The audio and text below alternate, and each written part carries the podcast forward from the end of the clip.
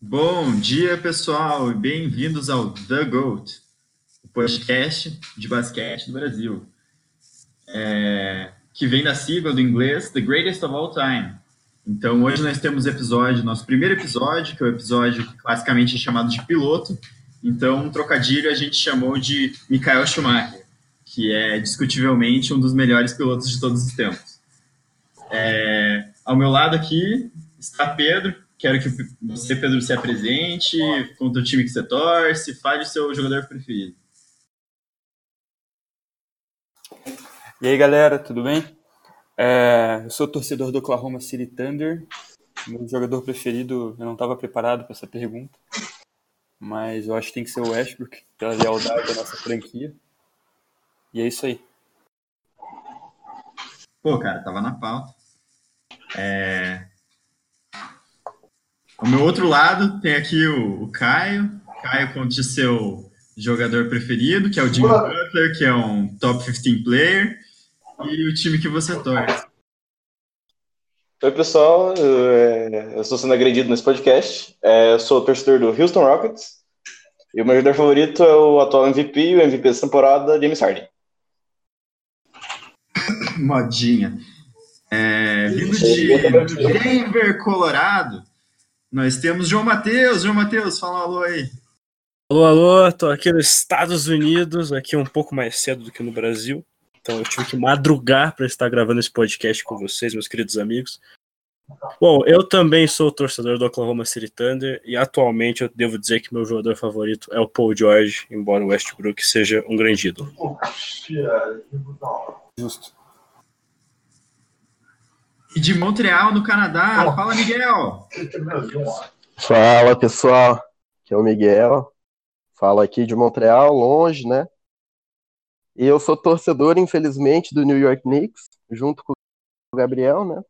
E atualmente acho que meu jogador preferido da liga tem que ser o Luca Doncic. Hoje de manhã mesmo escrevi um pequeno texto para os meus amigos declarando meu amor a, um, a nova estrela da, da liga, né?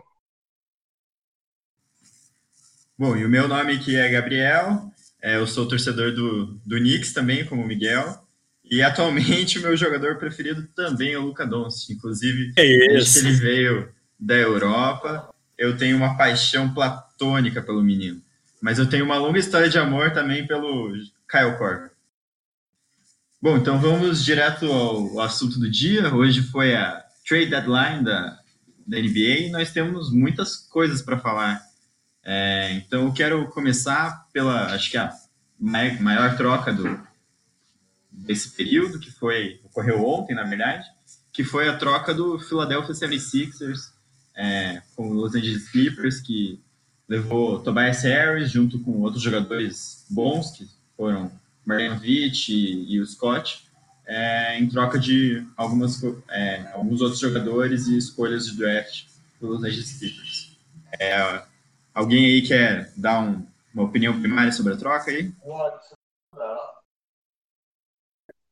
Eu posso começar então. Primeiro, eu quero comentar do fato de termos dois torcedores do Knicks que gostam muito do Don't depois do Dallas sobraram por Zings deles. É um fato interessante.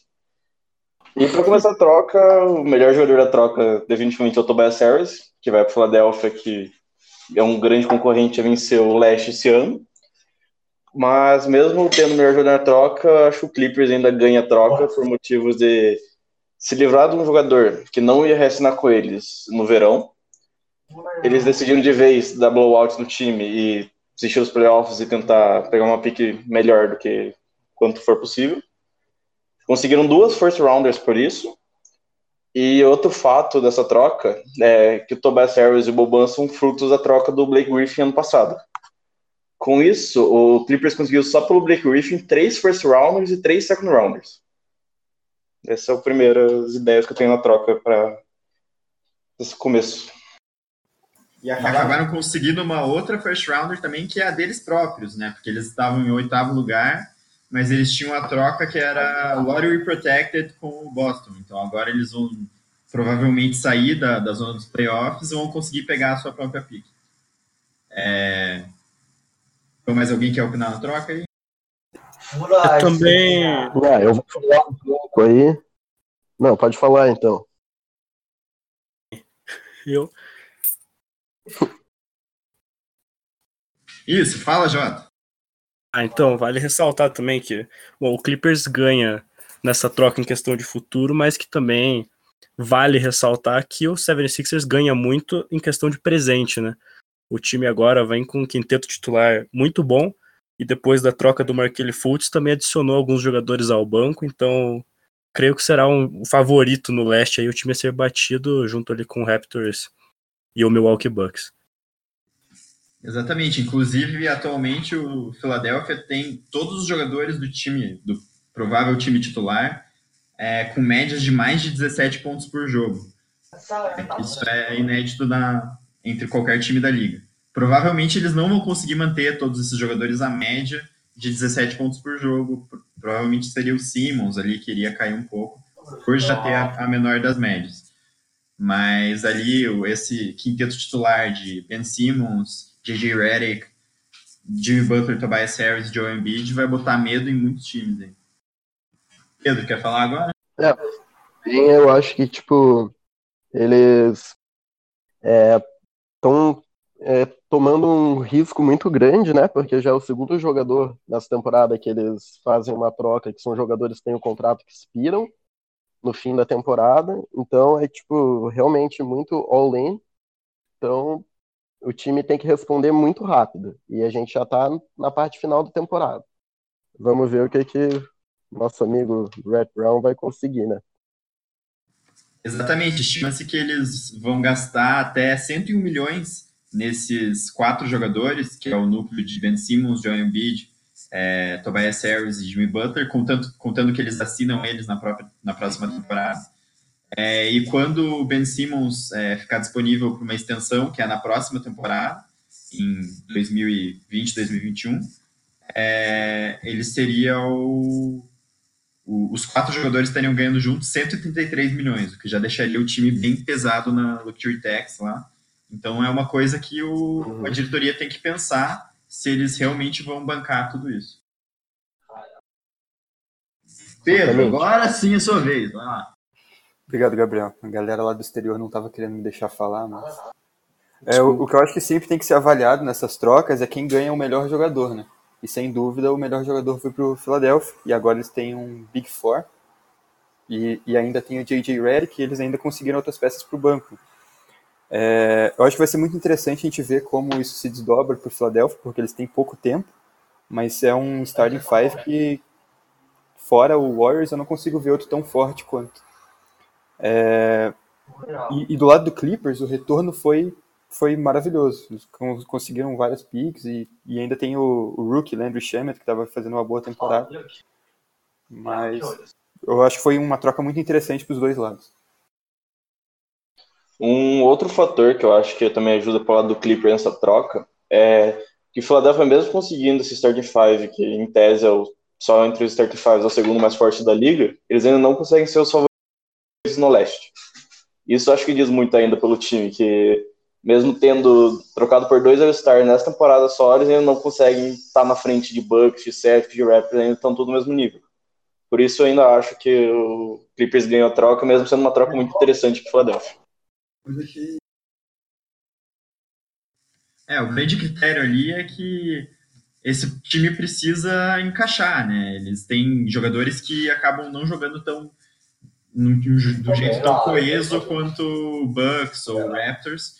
E ali o, o Joe Embiid é uma personalidade difícil, o Jimmy Butler também é uma personalidade difícil e tem que ver se o Brett Brown vai conseguir encaixar isso nos 28 jogos que eles têm restando até os playoffs para chegar matando.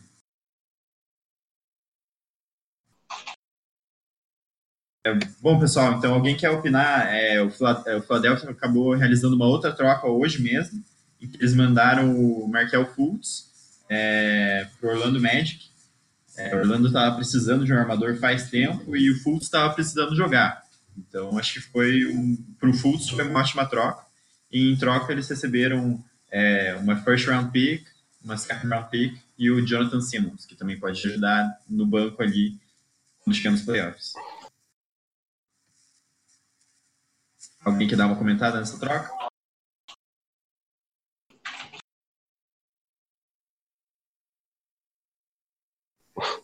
Bom, beleza, seguimos para a próxima, então. É, acho É, o Marc Gasol foi hoje trocado para o Toronto Raptors, né? Em, em troca, o Raptors deu alguns jogadores do banco deles ali e o Jonas Valanciunas. É, o Delon Wright sendo o principal jogador do banco que eles deram. E agora o Raptors tem um novo pivô, né? Atualmente eles estavam jogando com o Serge Ibaka na, naquela posição. É, mas agora provavelmente eles vão deixar o Marc Gasol de titular. Pessoal do exterior, vocês têm algo para Eu vou comentar comentar essa daqui, porque como eu estou morando no Canadá, eu conheço várias pessoas que acompanham muito de perto o Toronto Raptors e que torcem para o Raptors. E a relação da torcida com o Valanciunas era muito é muito eu acho que eu não conheço nenhuma pessoa aqui que eu que falasse bem do Valanciunas, sabe? Eles acharam que era tipo um jogador de quando ele foi draftado, que eu não me recordo o ano, foi em 2000 e 2013, 2012, eu não lembro direito. É, eles tinham tipo, uma uma esperança de que ele fosse evoluir muito. E até hoje a evolução dele não foi tão grande como eles esperavam. Miguel, Então, o teu áudio tá Valanciunas é um cortando agora, você pode... Vamos deixar o Joe falar um pouco, daí você tenta de novo depois, pode ser? Tá bom, tá bom.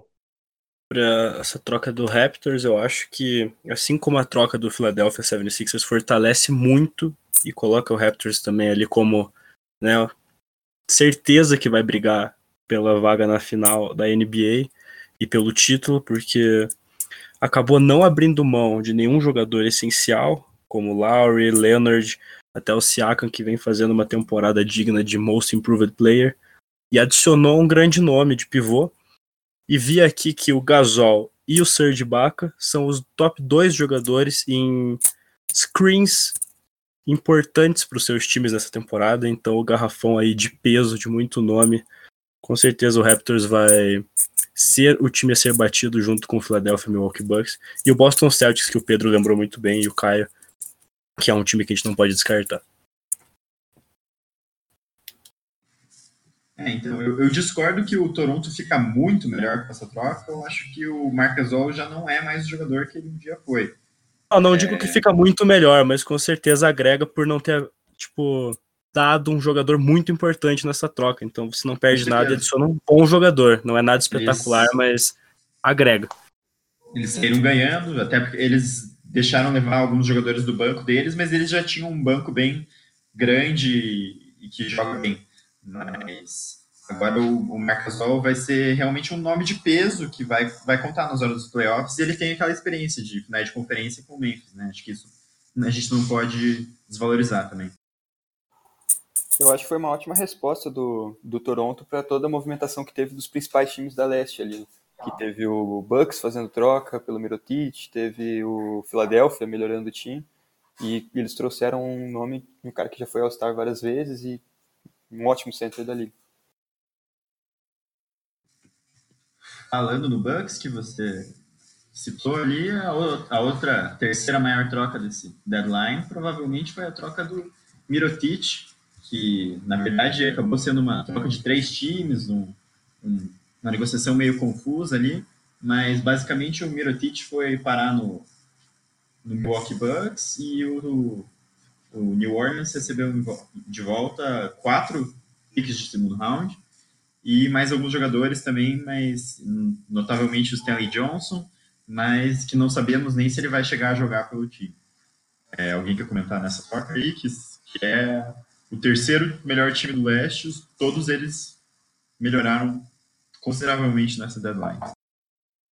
Eu achei uma ótima troca para o Bucks, né? Porque o Mirotic ele se encaixa muito no esquema de jogo deles. Que é colocar o Antetokounmpo com a bola e caras que saibam chutar em volta dele.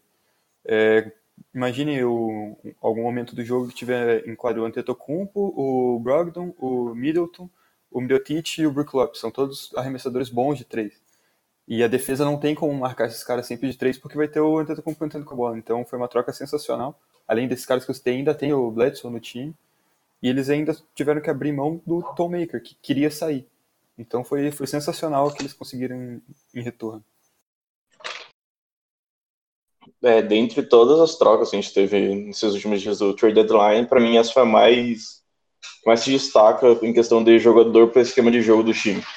O Mirotic encaixa perfeitamente, como o Pedro falou, no esquema de jogo do Milwaukee. Ele vai ser um arma provavelmente do banco do Milwaukee, já que o Antetokounmpo geralmente faz a função de power forward no time. Mas agora, vindo ele do banco, ajuda na segunda unidade do time e faz o papel que o Brook Lopes fazia muito. Tanto que ele tem sendo um dos melhores chutadores de três da temporada, evoluindo bastante a temporada dele. O Mirotic só tem a melhorar isso também e o Milwaukee se torna também um dos grandes favoritos ao leste, ao Toronto e ao Philadelphia. E com certeza vão ter momentos do jogo em que o Yannis vai para small forward e o Mirotic vai jogar junto com o Brook Lopes lá, ou até o Mirotic de pivô, como o Yannis consegue fazer uma posição de garrafão ali.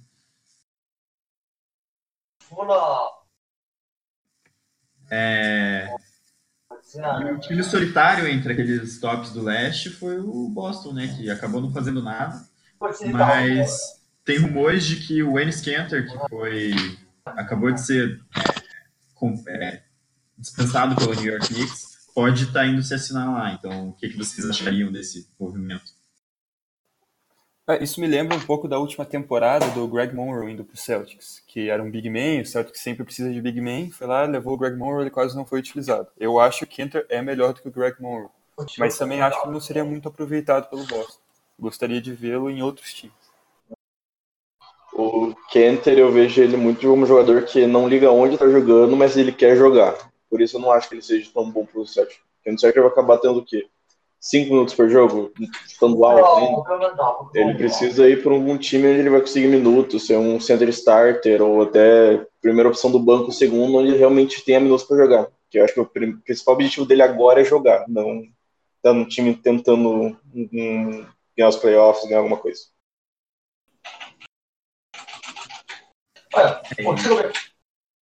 E outro movimento que foi é curioso, inclusive, foi as, as, os movimentos do Los Angeles Lakers nessa deadline, que não conseguiram convencer o, o New Orleans a trocar o Anthony Davis agora nessa parte da temporada. Vão ter que renegociar ao fim da temporada. Mas eles acabaram pegando o Reggie Bullock, que acho que será uma boa adição para ele, que basicamente custou uma, uma pick de segundo round e um chutador que era rookie ali. E pegaram também o Mike Muscala é, e yeah. tiveram que levar, dar o, o Zupo, o. E acabou sendo um, uma troca meio duvidosa, assim, acho que eles estavam tentando é, diminuir os gastos com a Luxury, mas no time que tem LeBron, acho que você não precisa se preocupar com os gastos, ainda mais estando no Los Angeles. Essa troca porque o, o, o, Lakers não tem muita luxury tax, mas essa troca me parece que é para abrir um roster spot pro Carmelo. Que eu acho ridículo abrir mão de, do Zubac, que estava fazendo uma boa temporada. Ele finalmente tinha se tornado um jogador que dava para ser utilizado pelo time. E você trocar ele é, junto com, com outro cara para abrir um, um espaço no elenco pro Carmelo, que a gente viu na, nessa temporada e na última, que não vem adicionando nada para os times que estão jogando. Ainda mais para receber um cara como o Michael Scala de volta, que tá, estaria atrás na rotação de Tyson Chandler e de Javier Magui. Você poderia simplesmente dar. Na verdade, tipo, dispensar o Mike Beasley ou algo parecido. Eles trocaram dois jogadores que são mais úteis do que o Carmelo para abrir um lugar no, no roster pro Carmelo. Pode ser que a gente esteja errado e que o Carmelo acabe não indo para lá, mas é o que parece, é isso que vai acontecer, né? Mas, e eu achei ridículo da parte do Lakers. Mas mesmo se o Carmelo acabar indo para lá, o... perdeu o Zubat, que estava sendo até é, envolvido na troca pelo Anthony Davis e tal, achei muito fora dos planos do Lakers. Eles trocaram um center novo que tinha potencial por um outro center que é mais velho que ele, tem tido muito menos minutos que ele e não provavelmente não vai ter os mesmos stats que ele tinha no time agora. É, e pelo lado do Clippers, é, a gente vê que provavelmente eles devem dar um wave no, no Michael Beasley. E, pô, você ganhar o Zuba, que vinha fazendo ótimos jogos ultimamente. Miguel, e... tá cortando de novo. E... Vamos esperar é um... pouquinho. É, tá o que eu tinha visto é que o Michael Beasley não vai nem chegar a jogar pelo Clippers, né? Então foi tipo Michael Scala pelo, pelo Zubac. Que pensando E do o lado Zubac provavelmente vai ser. Vai ter bons minutos no Clippers ali. Provavelmente eles vão botar ele pra jogar no lugar do Gortat, que é, combina mais com a, o estilo que eles querem, que é deixar a nova geração.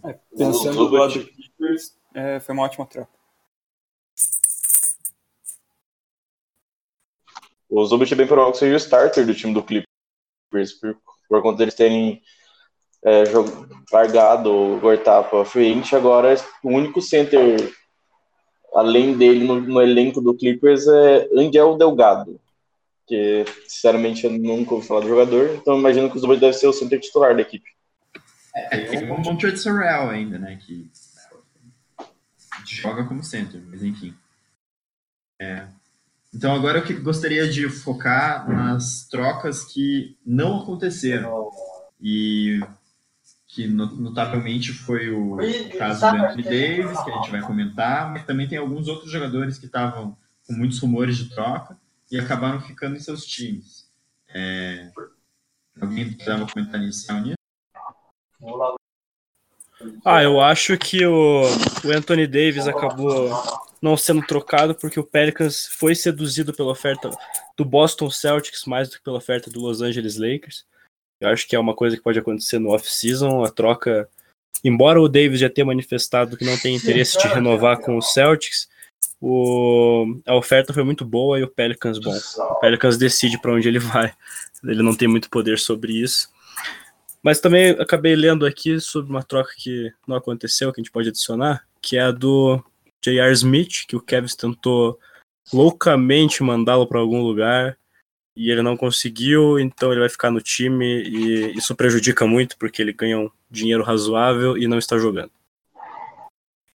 É, prejudica muito o JR também, que tem uma carreira longa e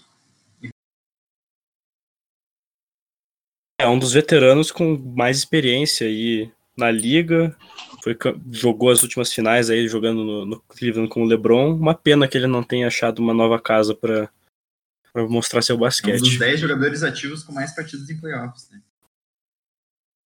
É, ele devia ganhar um buyout, alguma coisa, e tentar uma vaga no banco de algum time que vai jogar os playoffs, né? Eu acho uma- muito chato ele acabar ficando num time que tá em tank e ele não compactua com essa com essa visão de, de, de jogo, então ele queria jogar em algum time que tá brigando, que quer ganhar e vai ter que ficar lá até o final do ano.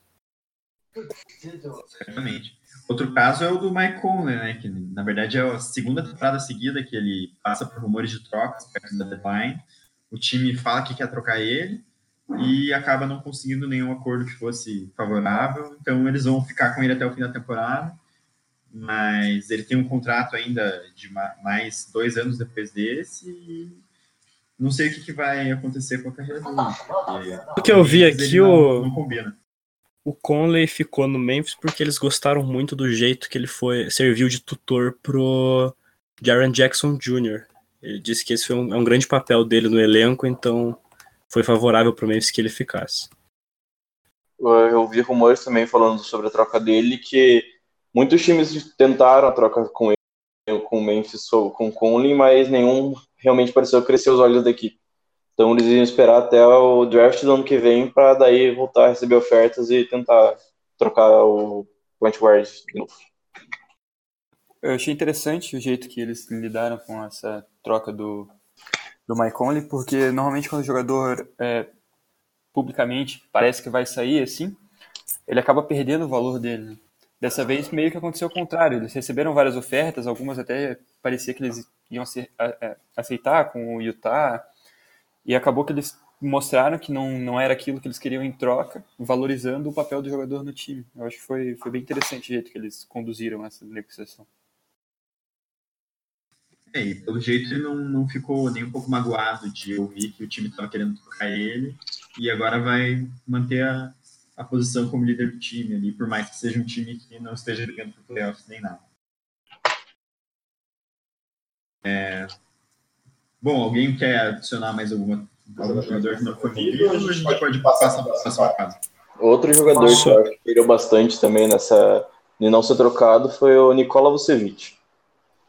É, a última temporada dele em Orlando, ele tem tido a melhor temporada dele na carreira. É, o Orlando podia tentar conseguir algum valor com ele, trocando ele, porque a faixa de idade do time não bate com a idade dele. Mas acabou querendo segurar o center e acho que agora ele vai acabar, se acabar reassinando com eles, vai acabar sendo um contrato pesado no futuro. E ou pode acabar só simplesmente perdendo o jogador para algum outro time sem conseguir nenhum valor com ele agora. Do ponto de vista do Magic, foi péssimo ter ficado com ele, mas pro Vucevic foi a melhor coisa do mundo, porque ele consegue fazer seus 20 pontos, 12 rebotes lá, e é uma coisa que ele não conseguiria fazer em qualquer, qualquer outro time. E agora ele vai chegar na free agency querendo pedir o dinheirão. Porque ele é um jogador de 20 pontos, 12 rebotes. E bem possível que o Magic pague esse valor, só que isso daqui uns dois anos, quando começar a se tornar pesado o contrato, seja visto como um erro do Magic não ter trocado ele só antes do trade deadline. Mas é até complicado ver qual que seria o mercado para um jogador desse, né? Que é um big man mais tradicional, joga lá dentro e não tem muita vaga para esse tipo de jogador nos melhores times. Né? E um time mais fraco eu não conseguiria ver querendo assinar o Vucevic. Então acho que ele pode acabar ficando médico mesmo. É, eu pensava dele como um jogador que poderia se encaixar no Bucks. É Mas como eles se encontraram tão bem com o Brook Lopes lá, acho que eles preferiram ficar com o que está funcionando e não tentar inventar nada muito diferente. Por isso eles só pegaram um cara que realmente só chutava e não fazia. E outro fator também, o Nicolas Silvio, essa temporada ele aumentou bastante a porcentagem dele né, em bola de 3. Ele está com 38% no futebol de 3, que para um big man que não tem como característica a bola de 3 é um número bem impressionante. Bom, então vamos agora para o próximo quadro, em que cada um terá a chance de falar uma frase de uma opinião forte que cada um tem sobre a liga e como ela vai andar nos próximos meses até o fim da temporada. É, bom, vou começar por mim para dar o exemplo. Eu vou dar a minha opinião e daí depois quem quiser pode contra-argumentar. É, a minha frase é: tem 86% de chance do New Orleans se arrepender de não ter trocado o Anthony Davis nessa temporada. Eu vou explicar. Eu acho que o Boston Celtics vai se dar mal nos playoffs e com todos os outros times que, como Toronto, como o Bucks, que já estão encaixados e adicionaram jogadores que vão melhorar o esquema, o Boston vai acabar ficando para trás e não, não vai chegar nos finais de conferência. Logo, Kyrie Irving não vai ficar lá, porque já tem rumores de que ele não está lá e de que ele pode tentar uma mudança de cenário para Nova York ou para Los Angeles, que seria uma coisa que ele poderia buscar para ter mais dinheiro e buscar um título. É, como o Kyrie Irving não vai ficar, eu acho que essa oferta que tem rumores de que o Danny Ainge iria oferecer o Jason Tatum pelo, para o New Orleans pelo, pelo, pelo Anthony Davis, é, cairia fora de cogitação. Então, o, o, New Orleans não teria mais essa oferta e, uma, e talvez o Boston fizesse até uma oferta, mas é, seria baseado em Jalen Brown e algumas das escolhas deles, mas não seria uma oferta tão boa quanto a oferta que o Lakers deu agora, que eles recusaram. É, e daí, agora, o LeBron e o Magic Johnson estão magoados com o Pelicans, porque eles ofereceram tudo e o Pelicans recusou. Então, se o Celtics não der aquela oferta pelo tempo, na, em julho, o Lakers não vai fazer a mesma oferta. Eles vão baixar bastante aquela oferta para tentar baixar bastante o preço do Anthony Davis. E daí o Lakers vai ter, que, vai ter que aceitar porque vai ser a única oferta. Eu só falo dos 86% porque tem um outro time que poderia entrar na briga do, do Anthony Davis, que é o New York Knicks, que atualmente está em último e ele teria 14% de chance de ganhar a primeira pick do draft, que iria para Zion Williamson. Caso eles pegassem a primeira pick do draft, o que é 14% de chance, uma chance baixa, aí talvez se, se Kevin Durant mostrasse intenções de que ele iria assinar com Nova York, o Knicks poderia trocar a primeira pick por Anthony Davis. Caso o Durant não fosse para lá, eu duvido que o Knicks fizesse isso, eu acho que eles iriam jogar o futuro com o Zion. Mas se o Kevin Durant for para lá, eu acho que o Knicks joga pelo presente, que seria um combo de Anthony Davis com Kevin Durant e possivelmente Kyrie Irving. É, mas eu acho que muito provavelmente isso não vai acontecer. O Knicks não vai pegar a primeira escolha e Kevin Durant não vai para lá. Então o Anthony Davis vai acabar em Los Angeles por um preço muito pior do que eles, eles teriam recebido agora. Opiniões? Eu concordo com o que você falou. Eu achei bacana. Concordo também. Bom, eu sempre gosto de avaliar nas trocas a qualidade do, dos principais jogadores que estão sendo envolvidos. Numa troca envolvendo o Anthony Davis, ele vai ser o principal jogador envolvido. Mas esperando até a, a off-season, até o, o, dia do draft, eles têm a, a, a, possibilidade de trazer jogadores melhores do que, os, que o Lakers oferece. O, o Boston já mostrou que poderia oferecer o, o Jason Tatum, que é melhor do que qualquer um daqueles jogadores do, do Lakers, na minha opinião. E além disso, tem a possibilidade deles trocarem pelo, pelo primeiro pick da, do draft, ou até pelo segundo, pela notícia que saiu ontem, que seria ou o Zion, o provável primeiro, ou o RJ Barrett, o provável segundo, que também, ao que tudo indica, vai ser um ótimo jogador. Tanto que fosse para o Knicks que é o time que tem interesse. Mas desde, desde que foi anunciado esse interesse do Anthony Davis em sair, eu, acho, eu achava já que o Pelicans devia esperar até o final da temporada para ter essa opção. Porque trocando agora você não tinha opção. Era, era um, um time só tentando oferecer cada vez mais. E, e eu, acho, eu acho certo eles esperarem para ouvir a oferta do Knicks, ouvir a oferta do, do, do Boston e possivelmente até o Clippers, se eles tiverem alguma coisa para oferecer. Eu, eu acho que eles fizeram a coisa certa. Mas o argumento é sempre de que o New Orleans não tem nada a perder em esperar até o final da temporada. E eu discordo disso, porque eles têm uma first round pick a perder, que é não a perder, mas a piorar, que é a deles mesmos. Porque agora eles vão ter que jogar o Anthony Davis. Não importa se eles acham que eles vão sentar o cara, eu acho que o, a diretoria, o Adam Silver e a, os comissionários da liga não vão deixar um jogador desse calibre ficar sentado por 30 jogos de uma temporada não estando machucado. Então, não, mas já saiu um cara que dá vitórias e vai piorar a escolha deles no draft, a, as chances deles na loteria, sem contar de que é, vai ser o cara que já pediu para sair, jogando vários jogos no seu estádio, torcida vaiando e seja lá o que vai acontecer, e isso não vai pegar bem para a imagem da franquia. É, eu já li uma notícia já tarde que o Anthony Davis, como não foi trocado, ele planeja jogar o resto da temporada, normal.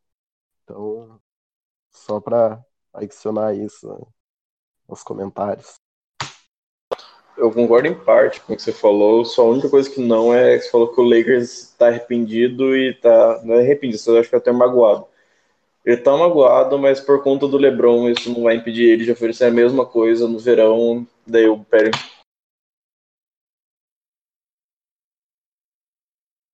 voltar. Que é a mesma oferta que ele fez agora, vai voltar agora a mesma oferta no verão. Mas eles não precisam fazer a mesma oferta no verão, porque no verão as ofertas não vão ser como o New Orleans pensou que seriam. Mas vai chegar lá, eles o New Orleans só vai falar pro Lakers, ó, oh, eu estou querendo tendendo mais a aceitar a oferta do Pelicans, a, do Celtic, estou tendendo mais a aceitar a oferta do Knicks. Eles vão aumentar o valor e eles vão pagar. Porque se é o LeBron, eles querem ganhar agora. E o LeBron quer manter no time. O, o, Lakers vai estar numa posição na, na off-season que eles vão ter que trazer gente. E, e é arriscado eles, eles apostarem tudo na free agency. Porque tem muito time com cap space. E times que, que podem atrair bons free agents. É, eu acho que qualquer coisa que, ele, que o Pelicans pedir, eles vão continuar oferecendo pelo Anthony Davis. E eu acho que, que é possível que eles peçam até mais coisa off-season. Não mais coisa, mas tanto porque não tem como pedir mais que eles estavam Mas eu, eu acho que do ponto de vista do Lakers vai, vai, vai ser mantida a, a oferta. Outra coisa também que eu acho que vai ajudar eles a oferecerem isso, qual vai ser o clima do Lakers nesse final de temporada agora com jogadores mais novos que estavam sendo oferecidos para só serem mandados embora, voltando agora para o LeBron? Nenhum deles parece estar mais com muita vontade de jogar com o LeBron, mas então, mais muitas jogos para eles jogarem juntos, talvez playoffs. Eles tiveram uma derrota devastante para Indiana Pacers à noite. Foi a maior derrota do LeBron na carreira dele. E o que mais chamou a atenção nessa derrota não foi o resultado, mas foi aquela imagem no, no final do jogo do LeBron sentado num canto do banco e todos os jogadores do outro. Que mostra o que o Caio falou da, do clima que fica na franquia. O Mo Wagner caindo no chão também, ninguém ajudou a levantar. Isso é, é um mau sinal para o Lakers até o fim da temporada. Até a Lakers perdeu os. Lembra muito o Cavs da última temporada. Mas a minha torcida é para que eles consigam encaixar ali, ficar em sétimo, provavelmente pegar o Denver, porque daí daria uma série muito boa. Porque mesmo só o LeBron é, não é só o LeBron, é melhor, talvez o melhor jogador de todos os tempos.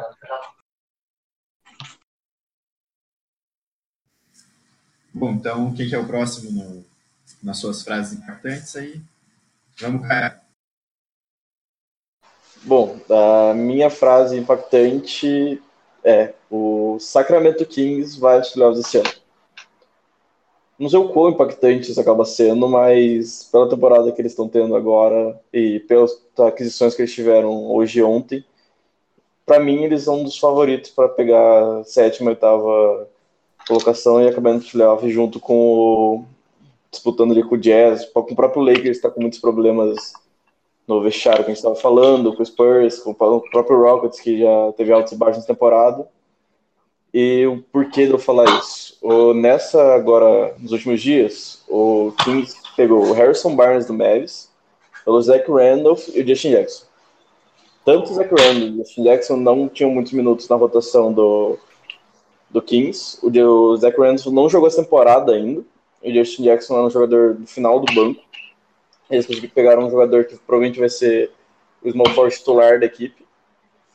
E além disso, eles trocaram um Champer, que era um cara que vinha bem do banco, mas sofrendo lesões, não estão participando de até menos da metade dos jogos da temporada, para o Alec Burks, que vem tendo uma temporada boa com o Cleveland Cavaliers.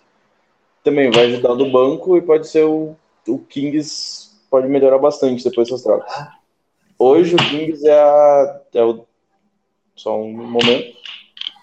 Porém, o Harrison Barnes tem o segundo pior defensive rating da NBA por jogador. Ele só é melhor do que o Dirk Nowitzki. Então, não sei se, por mais que seja um jogador que para, faça vários pontos, não sei se isso realmente vai ajudar o time a ganhar mais jogos até o fim da temporada. Yeah. Eu acho que tem bastante chance do Sacramento ir para os playoffs. Não, não sei se eu consideraria eles os favoritos, né? Estão concorrendo ali com o Utah, que é um time muito cascudo. Estão concorrendo com, com o Lakers, que tem o LeBron. Então, eu não consideraria favorito. Mas. Com Clippers, é, não, consigo, não consigo tirar o LeBron dos playoffs. E eu ainda acho o Utah na frente do King. Mas eu o tenho LeBron... medo do LeBron não chegar nessa temporada. O LeBron é, se o resto do time decidir que não vai ajudar o LeBron, ele não vai, ele não consegue ganhar um time na temporada regular. Ele vai fazer uma coisa, temporada regular, voltando de lesão agora também, parece que ele não tá 100% nos últimos jogos, pareceu. Eu realmente estou duvidando agora do Lakers, dependendo de, por causa do vestiário, se eles chegam ou não nos playoffs. Nunca duvide do LeBron. Eu nunca na duvido do LeBron nos playoffs. É, na temporada regular eu tô começando a duvidar. Ano passado já não foi aquilo, né? E esse ano tá, no Oeste é mais complicado. Mas como eles estão brigando para chegar nos playoffs, cada jogo vai ser como se fosse um jogo de playoffs. Né? É... Joe, Miguel, vocês estão aí? Sim, senhor. Estamos. E concordo com o Caio. Aliás, a minha frase também era a mesma dele. Estou chateado, mas já tinha uma frase reserva. Desculpa, Caio. Então, fala uma frase aí. Eu concordo com ele, até porque eu tenho essa dúvida em relação ao Lakers, que vem da pior derrota da história do LeBron na sua carreira, 42 pontos para o Indiana Pacers. O time não passa a confiança de que vai fazer uma run nesses últimos jogos para pegar uma vaga. O Clippers é carta fora do baralho, já está apostando no futuro. Então, Utah já é o sétimo, então o Kings teria que lutar contra os dois times de Los Angeles e melhor com o Harrison Barnes, já é um time que vinha surpreendendo, a gente colocava o Kings entre os últimos colocados das nossas previsões antes da temporada, e eles estão ali em nono, oitavo, brigando. Então, assim como o Dallas também já está para trás, eu acho que eles conseguem fisgar essa oitava vaga e voltar aos playoffs pela primeira vez em 14 anos. O Kings hoje está 1,5 jogos atrás dos playoffs. Seria o nono colocado atrás do Clippers em oitavo. Apesar do Clippers ter trocado por várias e feito todos os movimentos que fez né, na trade deadline, eu estava lendo aqui um pouco antes da gente começar que que ainda existe uma boa chance deles irem para os playoffs. O Avery Bradley é. era, era o pior plus-minus do time. Ele era um 5.5 negativo. O Pedro falou o que eu ia falar agora, cara, que era a minha frase. Desculpa, Miguel. Essa nem é a minha frase. Tudo bem. Outra a tua frase Miguel. Fala aí. Não, a minha frase é que, para mim, o Clippers ainda não é nem de longe carta fora do baralho para disputa é, play, para os playoffs do Oeste, justamente porque trocou o Tobias Harris realmente, só que é, trocou o Avery Bradley e tal. Só que se você pegar tipo, a campanha do Clippers até agora e tudo, a, o Avery Bradley piorava o time em quadra. Quanto que era? O, por cada Era 5.5 negativo plus-minus dele. A cada 100 pontos, né? Isso. A cada 100. É, quando ele jogava. Então, era uma influência negativa no time. O Tobias Harris, sim, é um bom jogador e a gente sabe, pô, tem feito uma temporada ótima, chutando 40% de três e tal.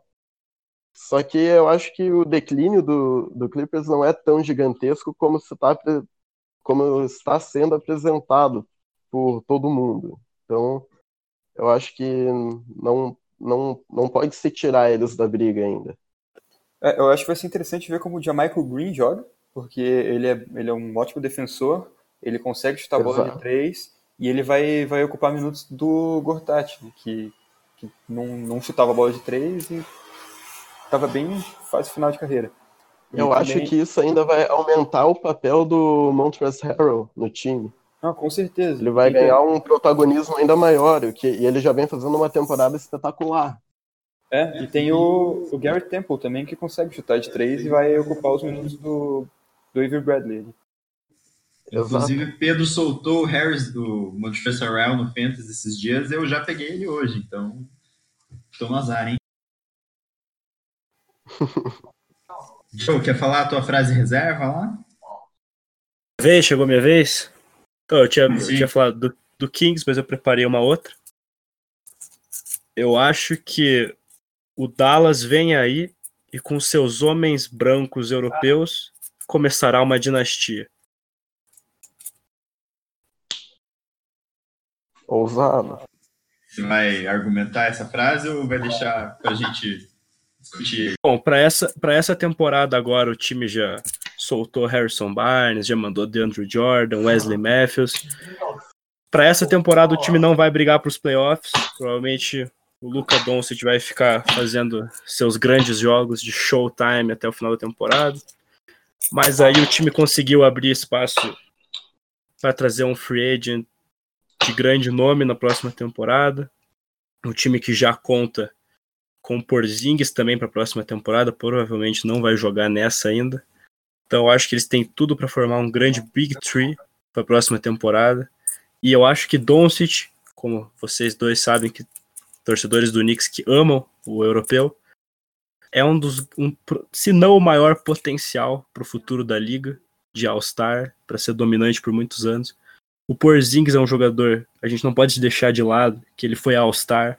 E se não tivesse machucado, provavelmente seria titular de novo de All-Star, porque joga muito. E com espaço para trazer mais um, o time vai com certeza ser o grande nome do, dos próximos anos. Eu até fiquei de ver isso, mas não consegui. Mas alguém sabe quanto exatamente o Mavis vai ter de cap space para próxima temporada? Já descobri. É, então, concordo que o Porzingis vai ser uma ótima adição para aquele time. Provavelmente não vai jogar essa temporada, né? Mas o cara é um 7 foot 3 que chuta de 3 e, e, era líder em blocks per game na, na última temporada. E, e, eles já têm uma ótima experiência com o Dirk Nowitzki, que era um jogador é, que, eu, que eu digo que ele era semelhante, mas em alguns aspectos ele era mais limitado que o Porzingis, porque o Porzingis tem um potencial defensivo muito maior do que o Dirk jamais teve. É, então acho que não, não sei se eu, eu falaria agora que eles vão se tornar uma dinastia, porque é, as coisas são mais complexas que isso, e o Golden State pode ser que fique aí para os próximos 10 anos, mas eles estão um time muito bom, que parece que vai estar muito bem para o futuro.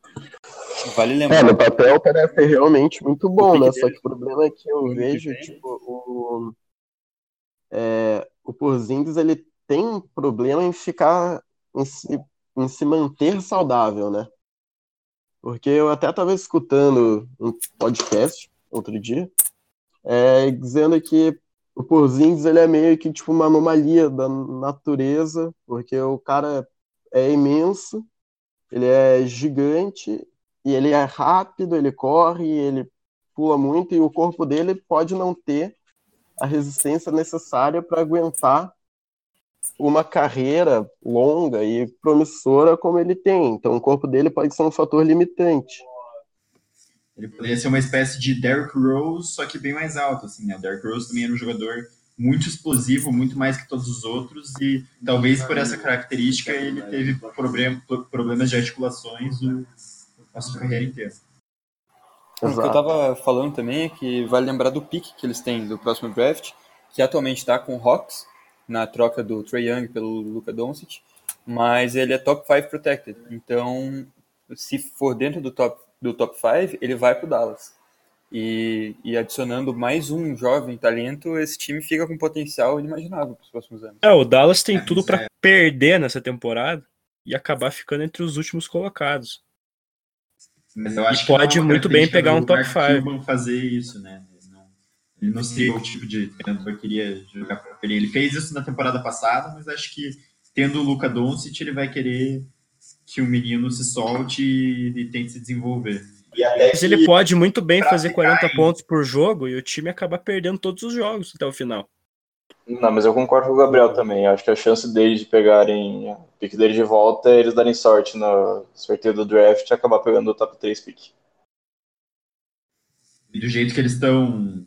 É capaz de eles não per perderem todos os jogos até agora e não ficarem entre os cinco piores times da liga, do jeito que o, os times ruins estão tão ruins.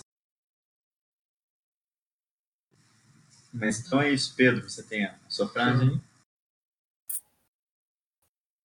Mas fala a tua frase aí, Pedro. Ah, aqui, Pedro. Eu encontrei aqui o cap do Dallas para a próxima temporada e sem contar ninguém que eles têm que reassinar, dentre eles o, o próprio Porzins, eles têm só 55 milhões para pagar para os jogadores. Então tem que contar que eles vão reassinar o Porzingis, talvez ele aceite a qualifying offer dele, que é de 4 milhões, mas eu não acredito nisso. Mas não acredito tem espaço aí para trazer um bom free agent. Não, não sei se um, se um max, mas um, um bom free agent. Tobias Harris? DeMarcus Cousins? Eu aposto mais no DeMarcus Cousins. Eu acho que o Tobias Harris vai acabar ganhando um, um max do próprio 76ers. É que eu não DeMarcus Cousins tinha... O Cousins funcione junto. Cousins tinha considerado ficar mais um ano no Warriors, até por ter jogado muito pouco essa temporada. Eu espero que isso não aconteça. Não, todos esperamos que não aconteça, mas eu não acho provável que ele acabe até ficando. É, a gente tem que ver muito como vai evoluir a temporada para ele, né? Porque ele tá muito no começo ainda, né? mas quando ele chegando nos playoffs, se ele tiver uma, boas contribuições, eu duvido que ele fique. É claro, se ele acabar sendo super importante pro Warriors na conquista do, do anel, claro que ele vai conseguir uma grande oferta em outro lugar. É, e tirando os jogos que tem na temporada regular agora, eles vão ter pelo menos mais 16 jogos até o título nos playoffs que vai dar para o Cousins mostrar o seu valor. Bom, então agora que todos já falaram seu, suas frases impactantes, nós vamos para o próximo quadro. Ah, não, Pedro. Pedro, faltou o Pedro. É ele, eu chamei ele não quis falar. Agora eu quero falar. É... Bom, a minha frase impactante é que Markel Fultz, agora com tempo de jogo e um espaço para jogar como point guard no Orlando Magic, dará certo. Eu, tenho, eu, eu, confesso que eu não tenho muitos argumentos, porque até agora a gente não, não viu muito dele para saber se ele tem muito espaço na liga ou não. Mas pelo que ele apresentou no college, todo o talento que ele tinha, mesmo sem um chute, eu acho que tem espaço para produzir é, mais de 15 pontos por jogo, dar várias assistências e ser útil pro, pro time do Magic que não tem um armador faz muito tempo. Isso é a pergunta que eu vou fazer pra você. O que, que é dar certo pro Markel Fultz? Então, eu não acho que ele vai atingir o potencial que todo mundo achava, né? Que era ser um dos melhores pontuadores da liga e contribuir com assistências. Isso eu acho que, que, que não tem como. Mas eu acho que ele pode ser um, um armador titular na liga, sabe? É, produzir perto dos 20 pontos por jogo, 7 assistências, sendo útil para o time e contribuindo para ganhar jogos. O Orlando Magic carece de um point guard faz muito tempo. E eu acho que essa era a melhor opção que eles tinham. E cá entre nós que o Markelly Fultz, mesmo jogando menos do que a gente espera que ele jogue, é melhor que DJ Augustin e Jarian Grant. Com certeza. Com certeza. Sim. Nós jogando de armador no Orlando seríamos melhor que DJ Augustin e Jerry Grant. Então, com certeza, agora ele. Até, até mesmo que você falou antes, Gabriel, sobre o Vucevic conseguir fazer 20 pontos e 12 rebotes por jogo apenas no Orlando Magic e não em outro lugar, pode ser que isso funcione pro Markelly Fultz, que vai ter tempo, que vai ser o armador principal, que vai ter que jogar. Pode ser que ele faça stats enganosos que ele não faria em nenhum outro time. Mas ele vai ter o espaço para desenvolver, né? Porque no, no Philadelphia ele teve o, o problema físico dele e nunca teve. Nunca tiraram a pressão de cima dele, porque ele estava jogando num time que, que quer disputar títulos, que quer estar tá sempre lá em cima. Agora ele tá no Magic, que não tá lutando por nada, só que é alguém que. Só, só que é alguém que consiga mostrar ser útil na posição nos próximos anos. Tomara que dê É. certo mesmo. E tomara que o Orlando tenha bons médicos, né? Porque esse cara precisa. Com certeza. Bom, então vamos para o próximo quadro agora, que é o Fantasy Minute. É, nós, e esperamos que alguns de vocês ouvintes, somos muito fãs do, do Fantasy Basketball. E temos uma liga toda nós. É, e aqui a gente vai dar um minuto para cada um dos, dos participantes aqui do podcast para falar de um jogador que vai estar melhor na, na pontuação do Fantasy após essa trade deadline e um que vai estar pior. É, então, de novo, vamos começar por mim. Eu vou cronometrar aqui o um minuto e vou começar a falar. Mas a ordem contrária depois, para ninguém roubar minha frase dessa vez. Abraço. Beleza. Beleza. Perdão, Joe, não foi de propósito.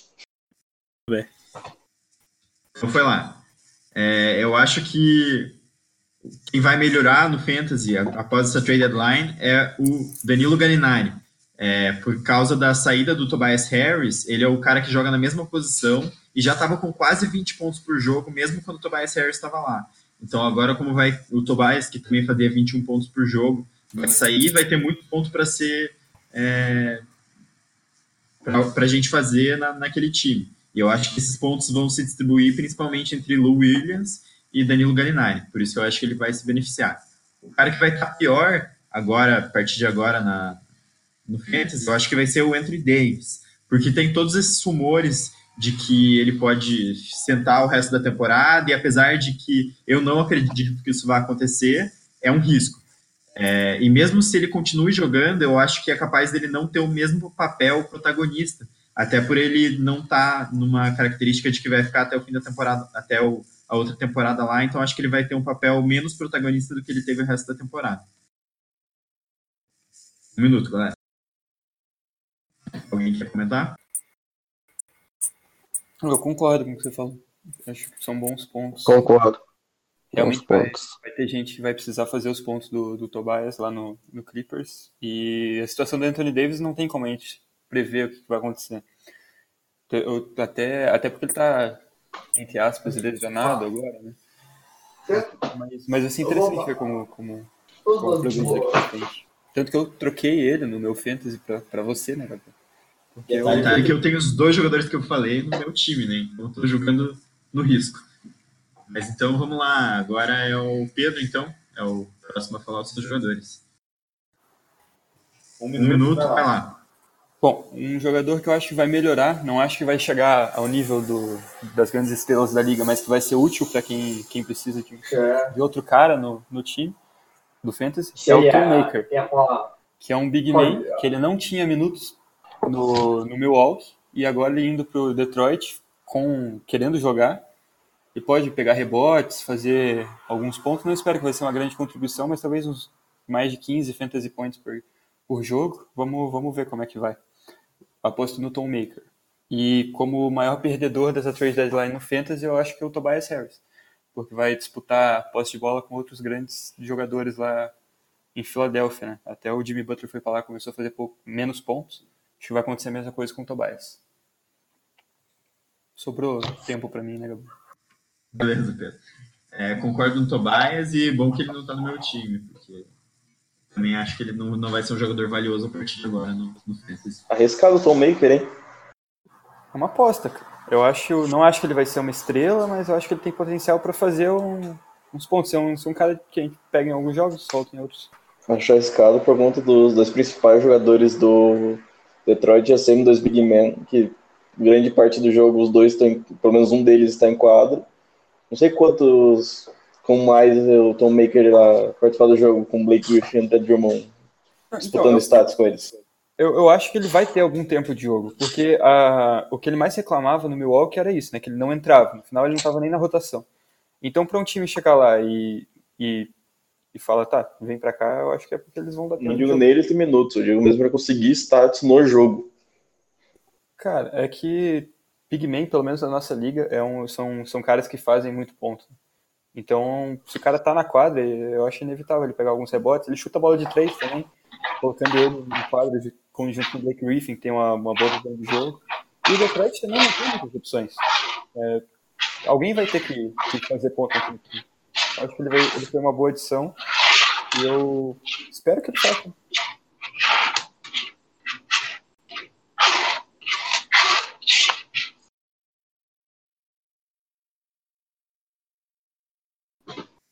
Miguel, você tá aí? Tô, tô aqui. Agora é sua vez, então, se não me engano. Minha vez? Então vamos lá. Pode mandar bala. É, tá bom. Para mim, então, quem eu acho que vai ter um crescimento expressivo no Fantasy é Ivica Zuba, que agora, como a gente discutiu, ele foi pro, pro Clippers e eu acho que ele vai ter bastante tempo de jogo lá o que vai melhorar bastante dele os stats no, no Fantasy. E como o Pedro falou, Big Man tem, são caras que acabam pontuando bastante, ainda mais na nossa liga. Então, é uma aposta aí que eu faço que vai melhorar bastante. Agora, para piorar, eu, como o Pedro tinha falado, eu também tinha pensado no Tobias Harris, mas eu acho que tanto Jimmy Butler como o Ben Simmons vão ser afetados também, porque vai distribuir ainda mais o, é, a pontuação e isso vai acabar afetando eles. Exatamente. Eles já foram prejudicados quando o Jimmy Butler foi para lá, né? O Ben Simmons, que tá no meu time, aliás, fiquei muito chateado. E agora com mais um, vai distribuir ainda mais e cada um vai cada vez mais marcando menos pontos. É. Beleza, sua vez, Joe. Bom, um jogador que eu acho que vai ser beneficiado com as trocas da trade deadline é o Luka Doncic, que já faz 20 pontos por jogo e 7 rebotes, mas agora ele não tem mais o DeAndre Jordan, ele não tem mais o Harrison Barnes, não tem mais o Wesley Matthews, e o segundo maior pontuador do Fantasy no time dele atualmente é o Tim Hardaway Jr., com 14 Fantasy points por jogo. Então acho que agora ele vai ser responsável por ainda mais pontos, provavelmente uns 30 pontos por jogo, ou perto disso. E acho que isso vai ser muito bom até o fim da temporada para quem tem o Doncic no Fantasy. Torço muito para isso aconteça. Agora, quem vai ser prejudicado para sua tristeza também, Caio, do seu time, é o Mark Gasol, que no Raptors não vai fazer o mesmo número de pontos e rebotes que fazia no pobre Memphis Grizzlies, porque lá ele tem que disputar com Kawhi, com Pascal Siakam, com Serge Ibaka. Então, vai ficar mais complicado para ele manter o número que ele vinha fazendo. Concordo bastante com o Doncic. Acho que até a, a, retirada do Harrison Barnes meio que se compensou com a entrada do Tim Harry Jr., mas o fato de não ter o DeAndre Jordan ali vai, vai sobrar um pouco para ele fazer a mais do que ele estava fazendo. Talvez até diminua o número de assistências dele por não ter o DeAndre Jordan para jogar as cestas fáceis, mas provavelmente vai aumentar o número de pontos por jogo do menino. Eu acho interessante você falar do, do Gasol no Raptors, que uma consequência disso também acho que vai ser o Ibaka, né? Que o Ibaka provavelmente vai para o banco agora e também vai ter menos fantasy points por jogo. certeza. E também pode ser que melhore o Mike Conley, que agora tá sozinho lá no Memphis Grizzlies. E o Jaron Jackson Jr. Beleza, Caio, sua vez agora. Um minuto.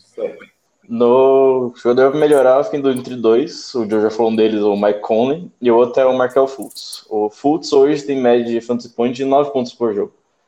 É, se for pelo que alguns de nós estavam achando que ele consegue fazer no Magic 15 pontos, chegando até 20, 6, 7 assistências, esse número já aumenta bastante, o número de fantasy points dele, sendo provavelmente a primeira opção de ataque, o ball handler da equipe.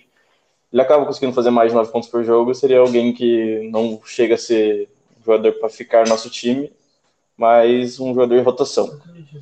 E quem eu acho piorar, eu concordei com o Miguel, botei o Jimmy Butler, que ele já tem que dividir muitos minutos com o Ben Simmons e Embiid, e agora com o Tobias Harris, provavelmente o principal fator que é, dá pontos a ele, que é a própria pontuação no jogo, vai diminuir bastante. É isso. Ah, O Fultz, eu, eu acho que ele vai dar certo, né? Como foi minha frase de impacto, né? Mas eu, eu acho que vai ser mais pro futuro, não agora. É, não, não sei quanto tempo de jogo ele vai ter nessa temporada até. Mas eu não sei se vai ser muito imediato. Até porque o Fultz, a gente sabe que tem problema de confiança, tudo. É complicado o caso dele. Mas para a próxima temporada, com certeza. Eu acho que ele é um cara interessante pro nosso draft do Fantasy. Com certeza. Então agora nós vamos, nós vamos para o próximo quadro, que é o nosso famigerado quiz. É, hoje eu vou estar é, encarregado do quiz é, e ele é temático da trade deadline. Então, como nós estávamos falando antes, é, o Philadelphia agora tem cinco jogadores com mais de 17 pontos por jogo no seu time. Porém, só dois deles são considerados e foram selecionados como All-Stars nessa temporada. Então, a minha pergunta é: quais são os 32 jogadores que têm média de mais de 27 pontos por jogo, de 17 pontos por jogo, porém não são All-Stars nessa temporada? Pode começar. Começar com Jimmy Butler. Não, claro, os três do 76ers já, já estão implícitos: Jimmy Butler, o Tobias Harris e o J.J. Redick. Eu quero saber os outros 32. Perdão, você não explicou a regra direito do quiz. É, cara. Gabriel Tener. Tim Hardaway Jr. Tim Hardaway Jr. Avisando quantos faltam aí pra gente ter uma noção. Beleza, mas falta bastante aí.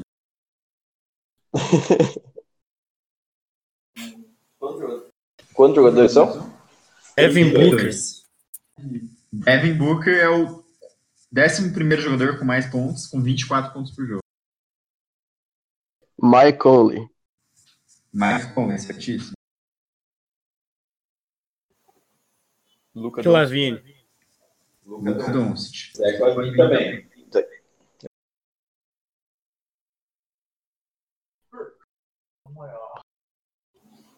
DeAndre Ayton. Não, DeAndre Ayton não tem. Mar de Rosa. DeMar DeRozan, certíssimo. CJ McCollum. CJ McCollum. Donovan Donovan Mitchell. Mitchell. Donovan Mitchell. Boa.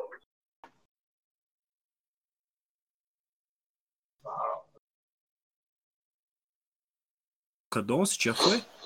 Wiggins? Já foi. Wiggins foi?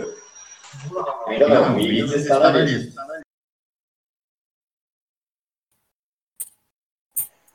Julius Randle. Julius Randle. Nilo Gallinari. Harrison Barnes. Danilo Gallinari, certinho. Harrison Barnes também. Quando já foi? Derrick Rose. Derrick Rose também, isso aí. De'Aaron Fox. De Aaron Fox. ah, Drummond. Drummond não tem 17 tem. Clint Capella. Jam- Jamal Murray. Clint Capela, certinho. Jamal Murray também. Fal- Faltam 1, 2, 3, 4, 5, 6, 7, 8, 9, 10, 11, 12, 13. Ah, é Brandon Ingram. Ingram, certinho. Eu Kuzma. Puta, Caio agora tá Kuzma ficando também. difícil já. Pascal Siakam. Pascal Siakam não tem 17 pontos por jogo. Kevin Love. Kevin Love tem 17 pontos por jogo, apesar de só ter jogado 4 jogos nessa temporada. Como? É, Colin, é Colin Young. Sexton? Trae Young tem 16.8 pontos por jogo, quase. Ah, meu Deus. Colin Sexton. Colin Sexton não. O Lou Williams.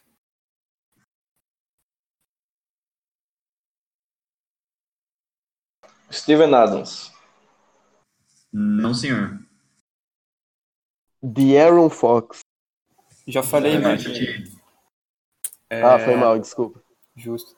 Laurie Markkinen. Perfeito, Mallory Markkinen. John Collins. Josh Richardson. John Collins. E Josh Richardson. Sabonis. Sabonis não tem. Bom chute, cara. Obrigado, Ah, Pedro. deve ter uns caras do, do Nets. Nets. Tem seis jogadores ainda. O Caris LeVert. Caris LeVert. E tem mais um jogador do, do Nets. Dan Whitty. Esse mesmo. Agora nós temos um jogador que está machucado, vai perder o resto da temporada inteira. John Wall. John Wall. Esse mesmo. É, o Jogador jogador escolhido em que casa. estava cotado para ser All-Star e o seu o melhor jogador do seu time quase foi trocado, mas acabou não sendo trocado. Jared Jackson Jr. Não, o Jared Jackson Jr. não estava sendo cotado para ser All-Star. O jogador, do time quase foi trocado. Não, é o mesmo cara, essas duas dicas. Repete as dicas, por favor. É, repete a Ele dica. foi cotado para All-Star e o seu melhor é, companheiro de time quase foi trocado nessa deadline. Ele foi cotado para ser o E ele também quase foi trocado consequentemente. Ele é um armador, já tem um All-Star na carreira. O Bradley Bill foi All-Star. Não é o Bradley Bill, cara. Mas é um cara fácil.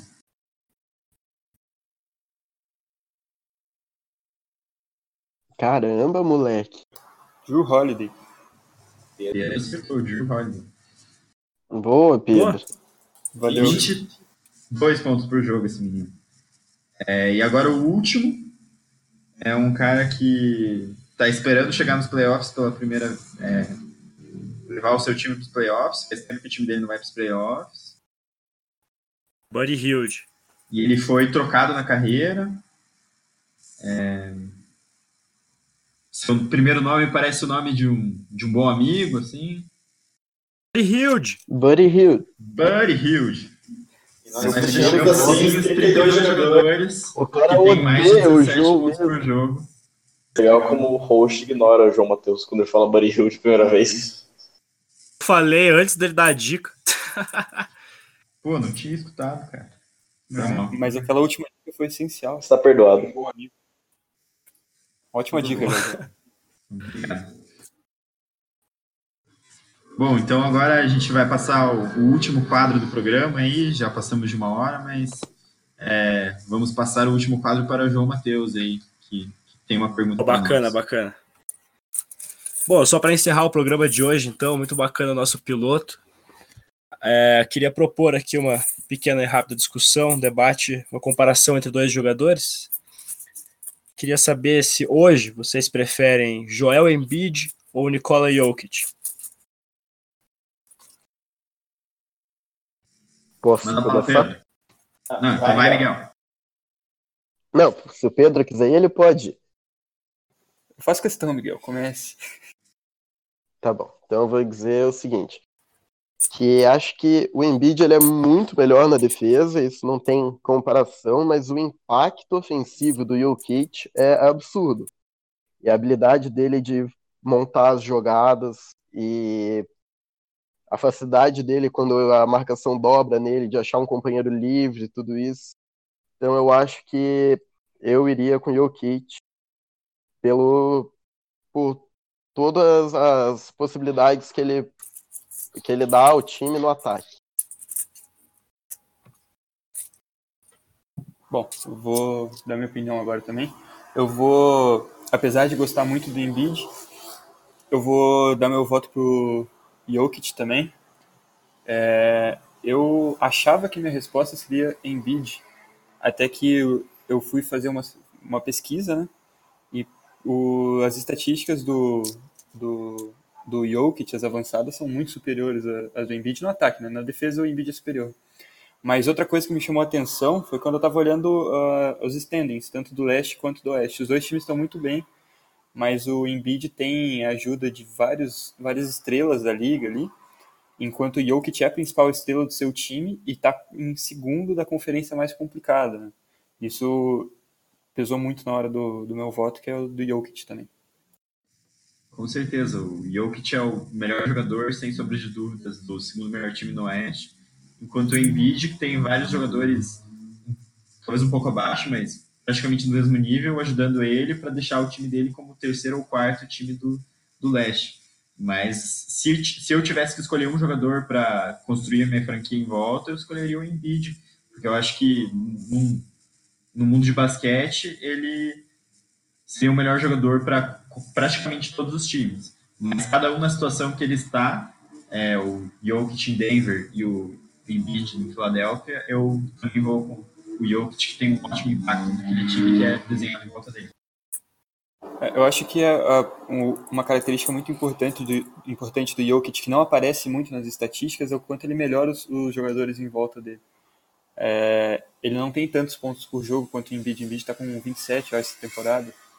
É, o Jokic tem muito menos, ele não tem as estatísticas defensivas, não pega tanto rebote, mas Pô, é só ver o tanto de jogador do, do Nuggets que a gente nem conhece direito, que entra naquele, naquele time titular e, e produz a nível de, de grandes jogadores da, da, NBA. O Malik Beasley vem jogando muito bem, o Monty Morris conseguiu jogar bem quando foi quando precisaram dele, é, porque o, o Nuggets está em segundo mesmo, tendo so, é, sofrido com muitas lesões no time. Eu acho que grande parte disso é pela qualidade do, do Nikola Jokic. Esse fator que o Pedro falou da questão do jogador fazer os jogadores em volta dele conseguirem ser melhores é o que fez mais eu pesar para decidir qual dos dois escolheria para como melhor jogador. É, mas o fator da defesa do Embiid e eu, sinceramente considero o Embiid hoje como um jogador melhor jogador para uma franquia começar a montar em volta. Eu coloco o Embiid na frente por conta dos estádios, por conta de já ter mostrado que consegue manter isso nos playoffs. O Jokic vai ser o primeiro playoffs da carreira dele esse ano.